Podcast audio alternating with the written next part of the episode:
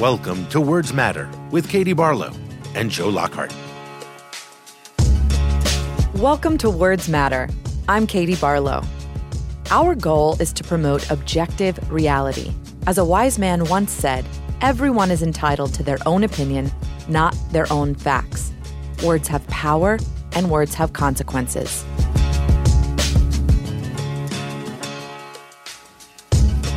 This week on Presidential Words Matter, we feature one of the most important speeches from President Lyndon Johnson's Great Society. But first, here's an important message from Katie and Joe.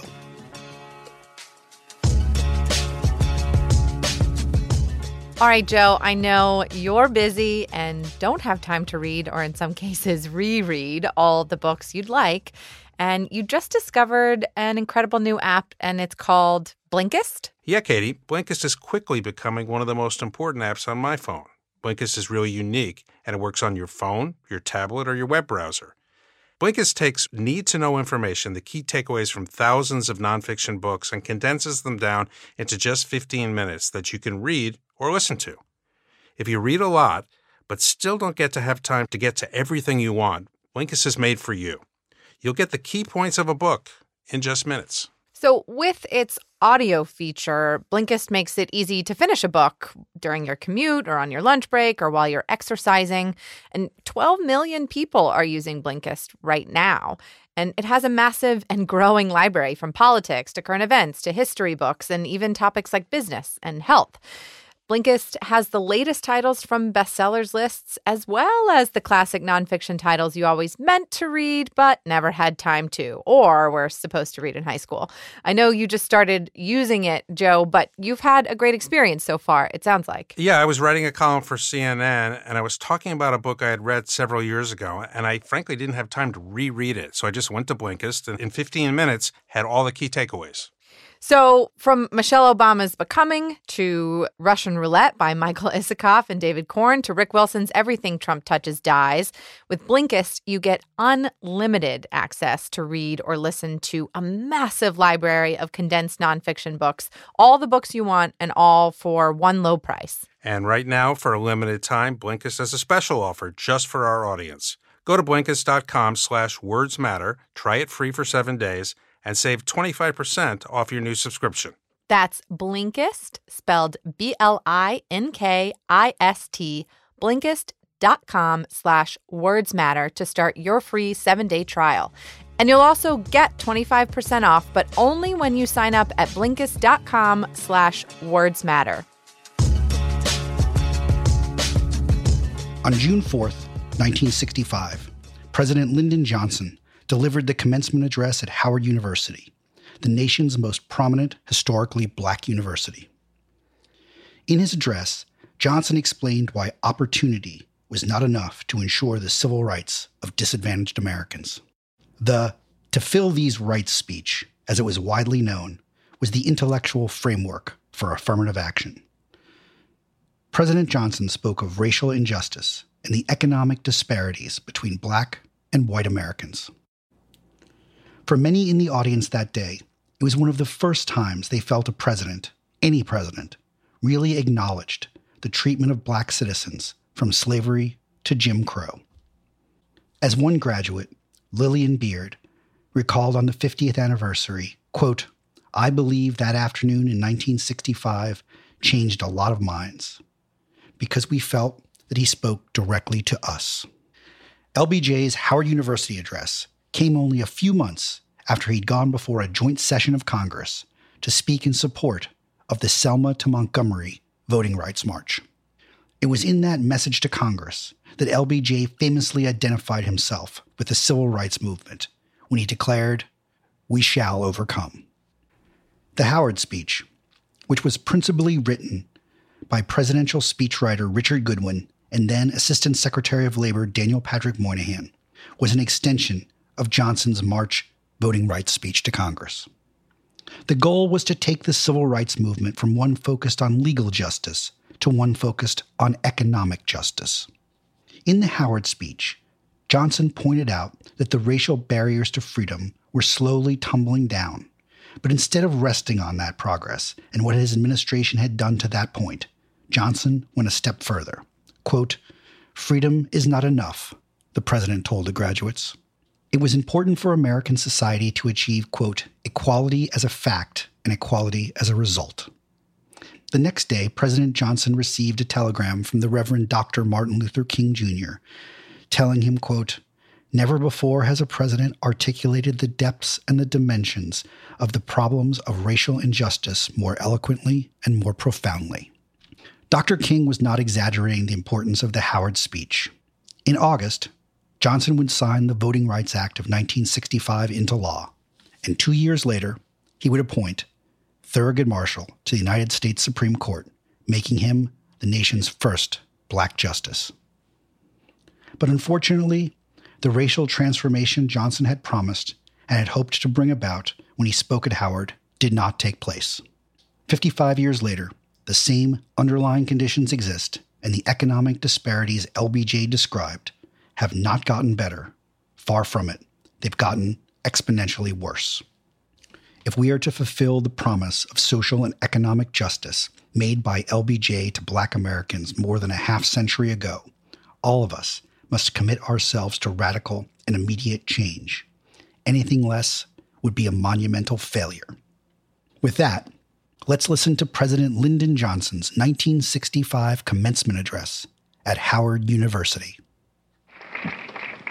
Ladies and gentlemen, the President of the United States.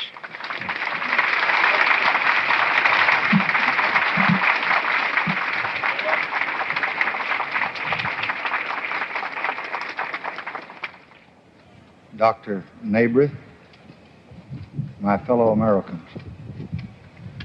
I am delighted at the chance to speak at this important and this historic institution. Howard has long been an outstanding center for the education of Negro Americans. Its students are of every race and color and they come from many countries of the world. It is truly a working example of democratic excellence.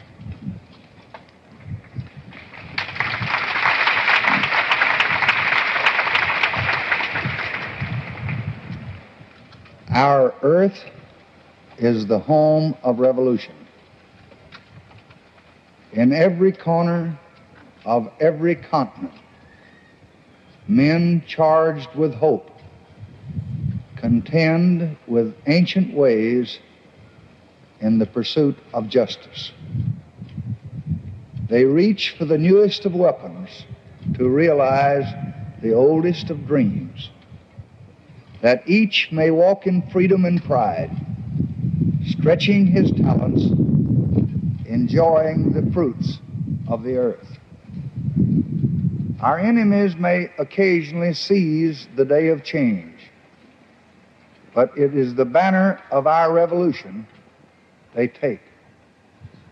And our own future is linked to this process of swift turbulent change in many lands in the world. But nothing in any country touches us more profoundly and nothing is more freighted with meaning for our own destiny than the revolution of the Negro American. In far too many ways, American Negroes have been another nation. Deprived of freedom, crippled by hatred, the doors of opportunity closed to hope. In our time, change has come to this nation too.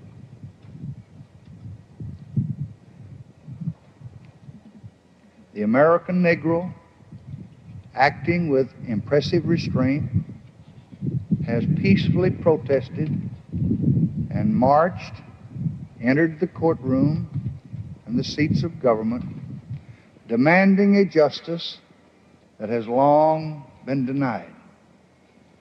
The voice of the Negro was the call to action. But it is a tribute to America that once aroused, the courts and the Congress, the President, and most of the people have been the allies of progress. Thus, we have seen the High Court of the country declare that discrimination based on race was repugnant to the Constitution and therefore void. We have seen in 1957 and 1960 and again in 1964 the first civil rights legislation in this nation in almost an entire century.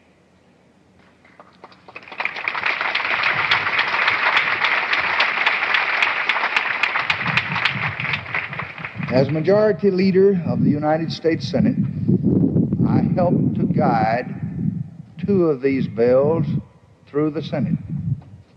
And as your President,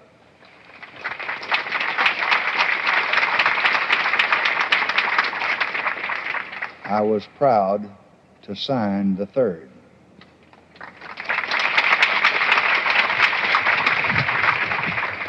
And now, very soon, we will have the fourth.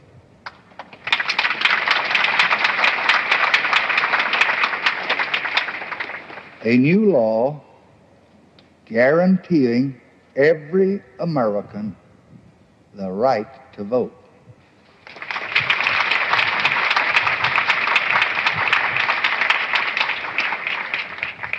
No act of my entire administration will give me greater satisfaction than the day when my signature makes this bill to the law of this land.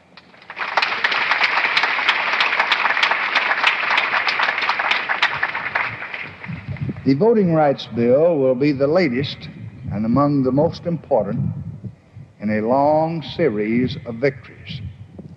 But this victory, as Winston Churchill said of another triumph for freedom, is not the end. It is not even the beginning of the end. But it is perhaps the end of the beginning. That beginning is freedom. And the barriers to that freedom are tumbling down.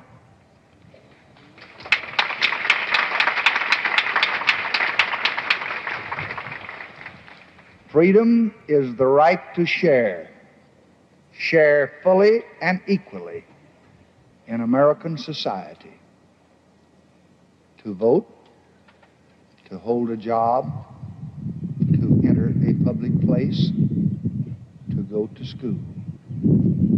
It is the right to be treated in every part of our national life as a person equal in dignity and promise to all others.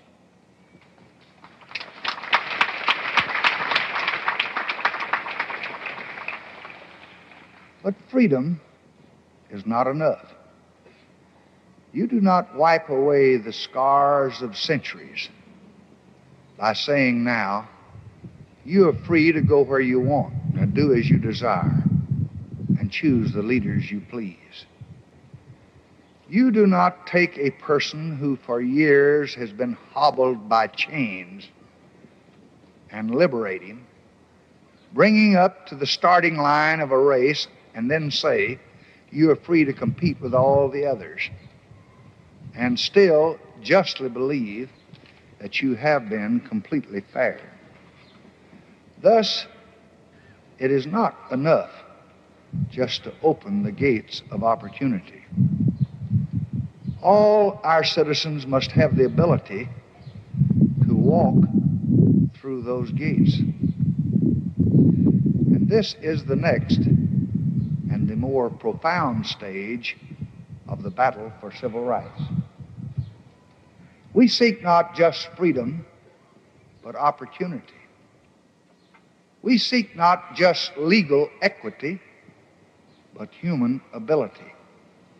not just equality as a right and a theory, but equality as a fact and equality as a result.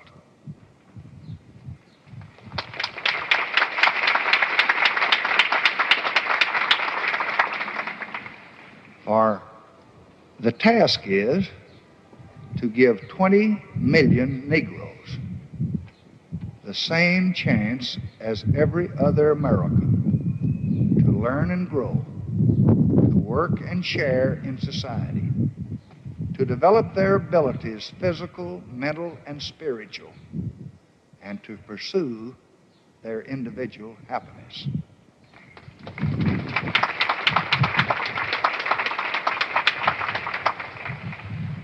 To this end, equal opportunity is essential, but not enough. Not enough. Men and women of all races are born with the same range of abilities. But ability is not just the product of birth.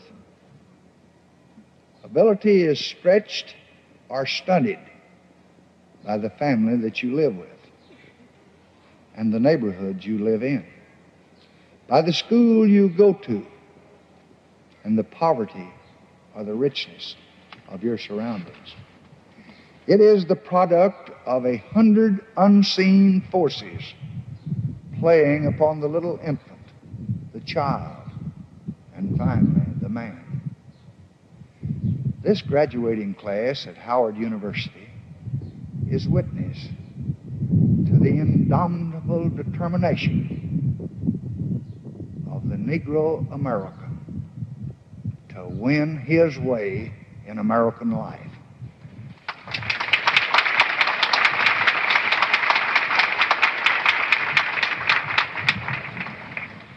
The number of Negroes in schools of higher learning has almost doubled in 15 years. The number of non white professional workers has more than doubled in 10 years. The median income of Negro college women tonight exceeds that of white college women. And there are also the enormous accomplishments of distinguished individual Negroes, many of them graduates of this institution, and one of them the first lady ambassador in the history of the United States.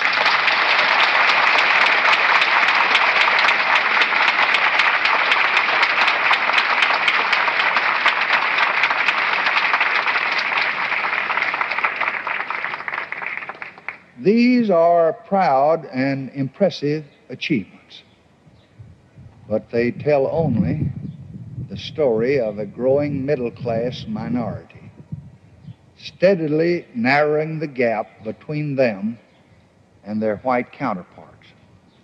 But for the great majority of Negro Americans, the poor, the unemployed, the uprooted, and the dispossessed, there's a much grimmer story. They still, as we meet here tonight, are another nation. Despite the court orders and the laws, despite the legislative victories and the speeches, for them, the walls are rising and the gulf is widening. And here, are some of the facts of this American failure. 35 years ago, the rate of unemployment for Negroes and whites was about the same. Tonight, the Negro rate is twice as high. In 1948, the 8% unemployment rate for Negro teenage boys was actually less than that of whites.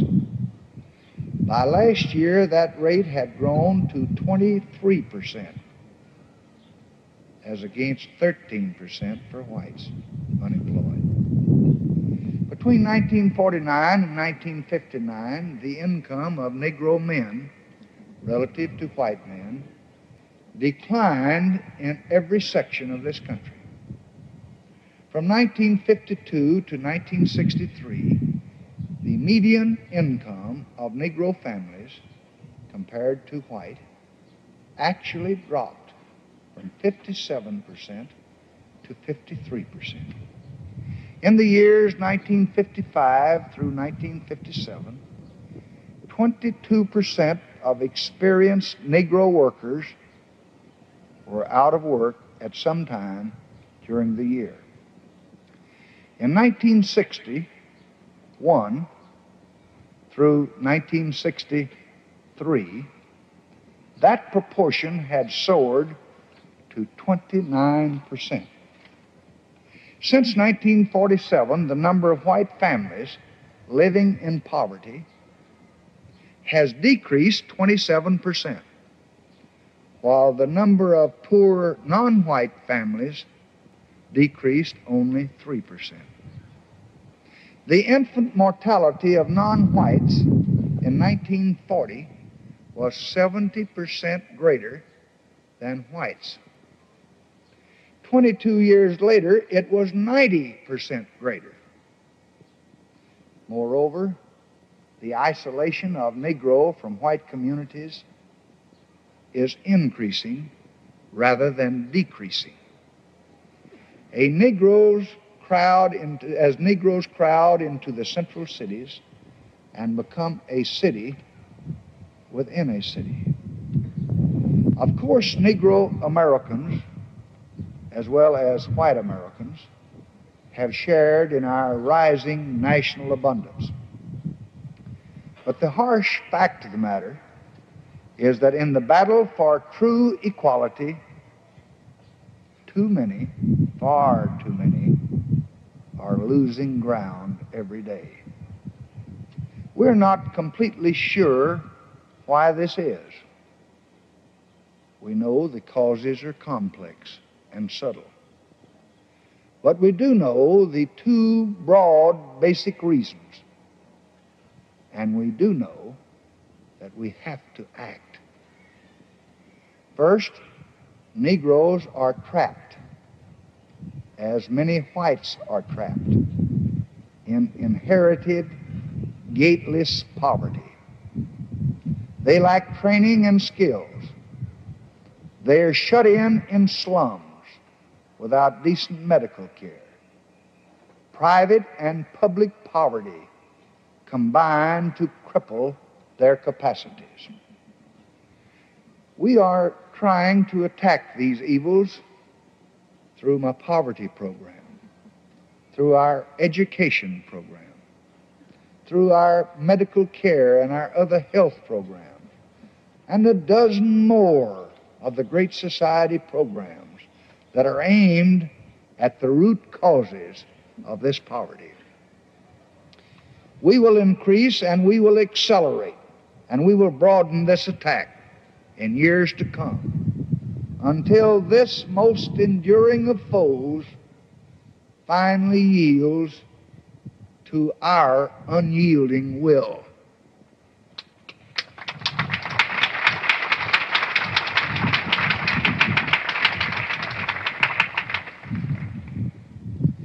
But there's a second cause, much more difficult to explain, more deeply grounded, more desperate in its force. And it is the devastating heritage of long years of slavery and a century of oppression and hatred and injustice. For Negro poverty is not white poverty. Many of its causes and many of its cures are the same, but there are differences deep, corrosive, obstinate differences, radiating painful roots into the community and into the family and the nature of the individual. These differences are not racial differences. They are solely and simply the consequence of ancient brutality, past injustice, and present prejudice.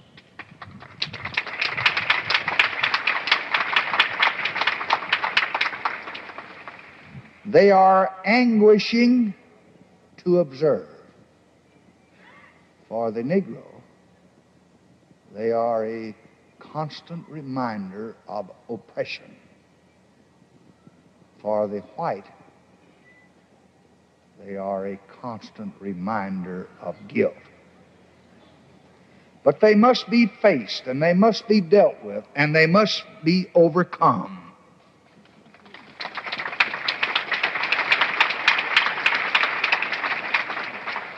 If we are ever to reach the time when the only difference between Negroes and whites is the color of their skin.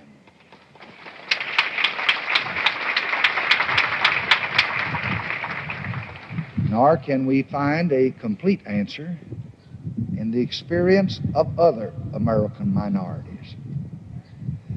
They made a valiant and a largely successful effort to emerge from poverty and prejudice. The Negro, like these others, will have to rely mostly on his own efforts. But he just cannot do it alone. For they did not have the heritage of centuries to overcome, and they did not have a cultural tradition which had been twisted and battered by endless years of hatred and hopelessness. Nor were they excluded, these others, because of race or color. A feeling whose dark intensity is matched by no other prejudice in our society. Nor can these differences be understood as isolated infirmities. They are a seamless web. They cause each other. They result from each other. They reinforce each other. Much of the Negro community is buried under a blanket of history and circumstance.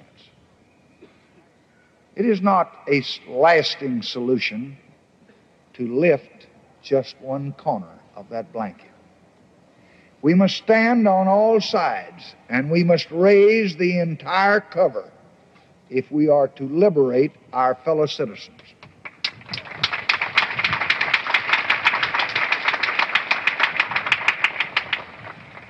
One of the differences is the increased concentration of Negroes in our cities.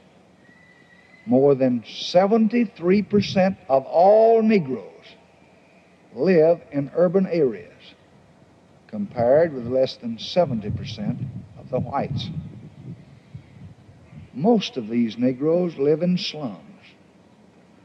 Most of these Negroes live together, a separated people. And men are shaped by their world.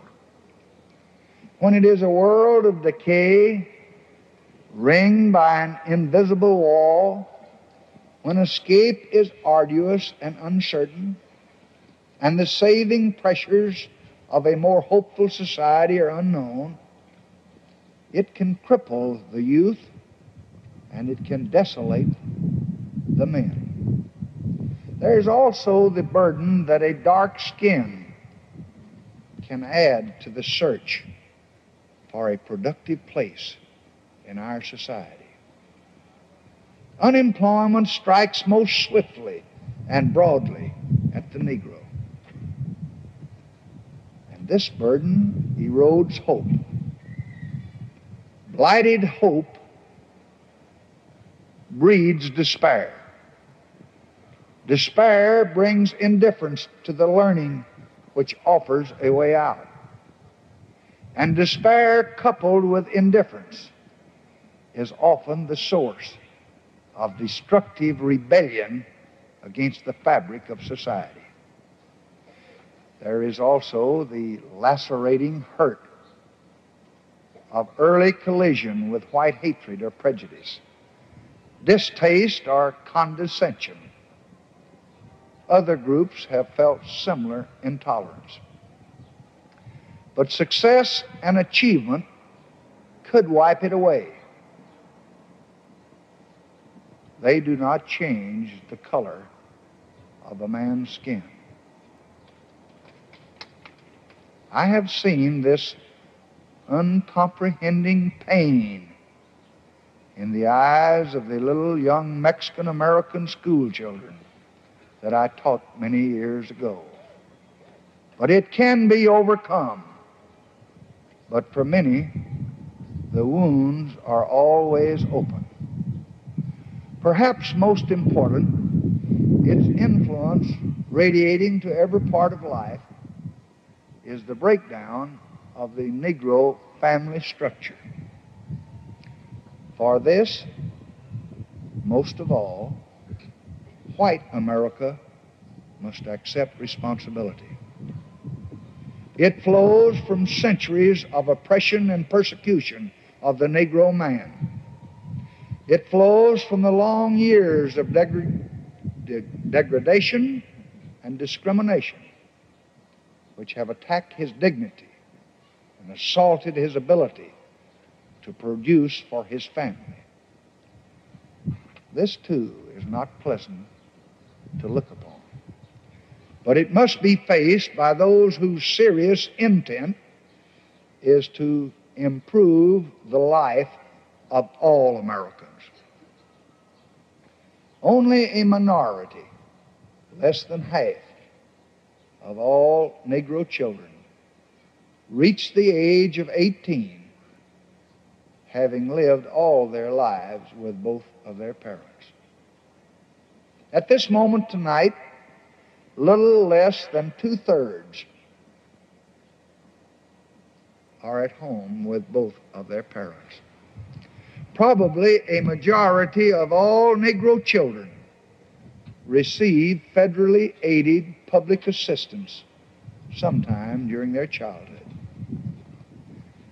The family is the cornerstone of our society.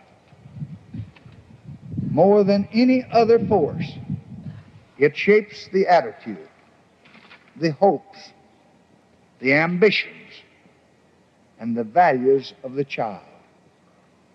And when the family collapses, it is the children that are usually damaged. When it happens on a massive scale, the entire community itself is crippled.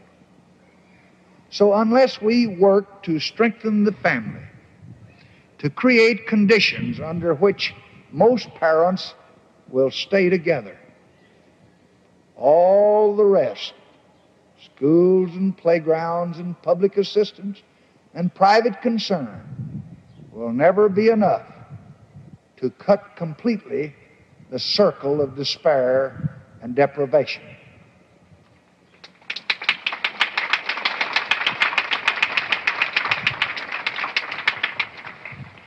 There is no single easy answer to all of these problems. Jobs are part of the answer. They bring the income which permits a man to provide for his family. Decent homes in decent surroundings and a chance to learn, an equal chance to learn, are part of the answer. Welfare and social programs, better designed to hold families together, are part of the answer. Care for the sick is part of the answer. An understanding heart by all Americans is another big part of the answer.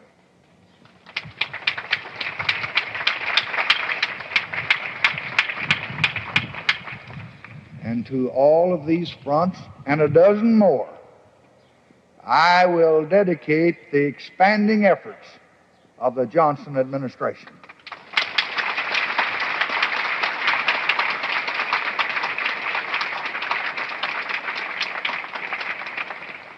But there are other answers that are still to be found, nor do we fully understand even all of the problems. Therefore, I want to announce tonight that this fall I intend to call a White House conference of scholars and experts and outstanding Negro leaders of both races and officials of government at every level. This White House conference theme and title will be To Fulfill These Rights.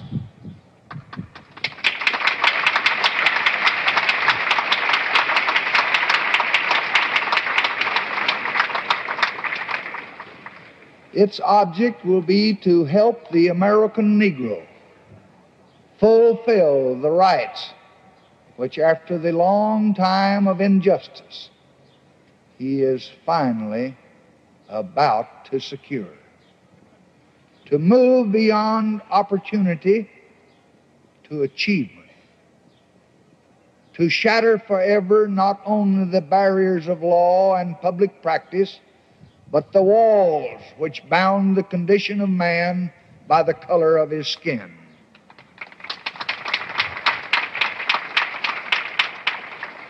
To dissolve as best we can the antique enmities of the heart which diminish the holder, divide the great democracy, and do wrong, great wrong, to the children of God.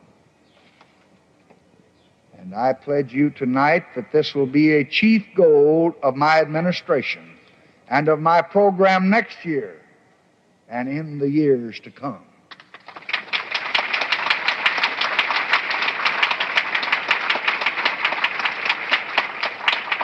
And I hope and I pray and I believe it will be a part of the program of all America.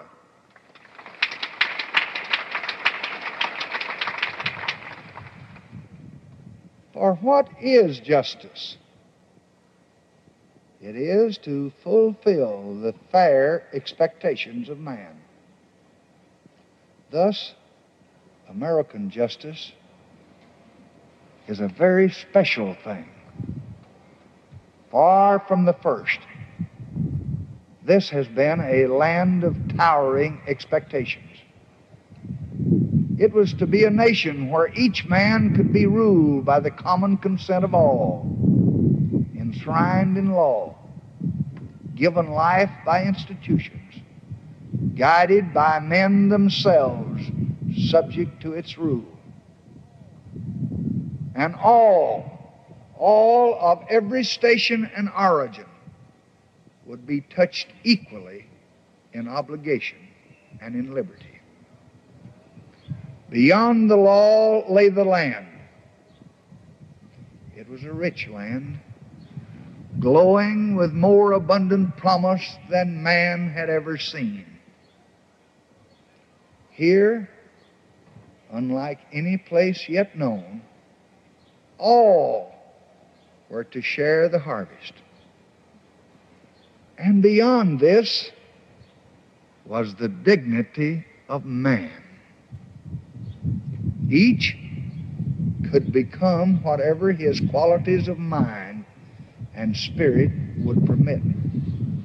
To strive, to seek, and if he could, to find his happiness. This is American justice. We have pursued it faithfully to the edge of our imperfections and we have failed to find it for the American Negro.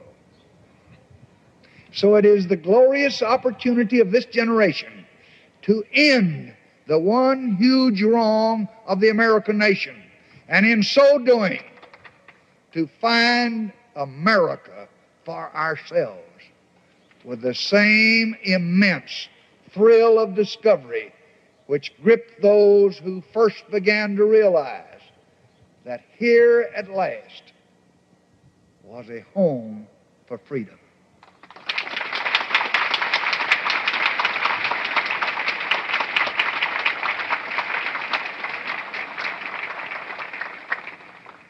And all it will take is for all of us to understand what this country is and what this country must become.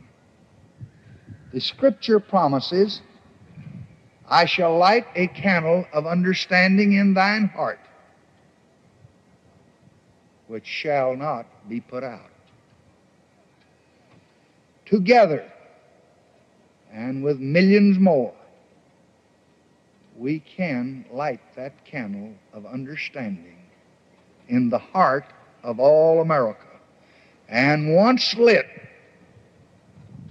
it will never again go out.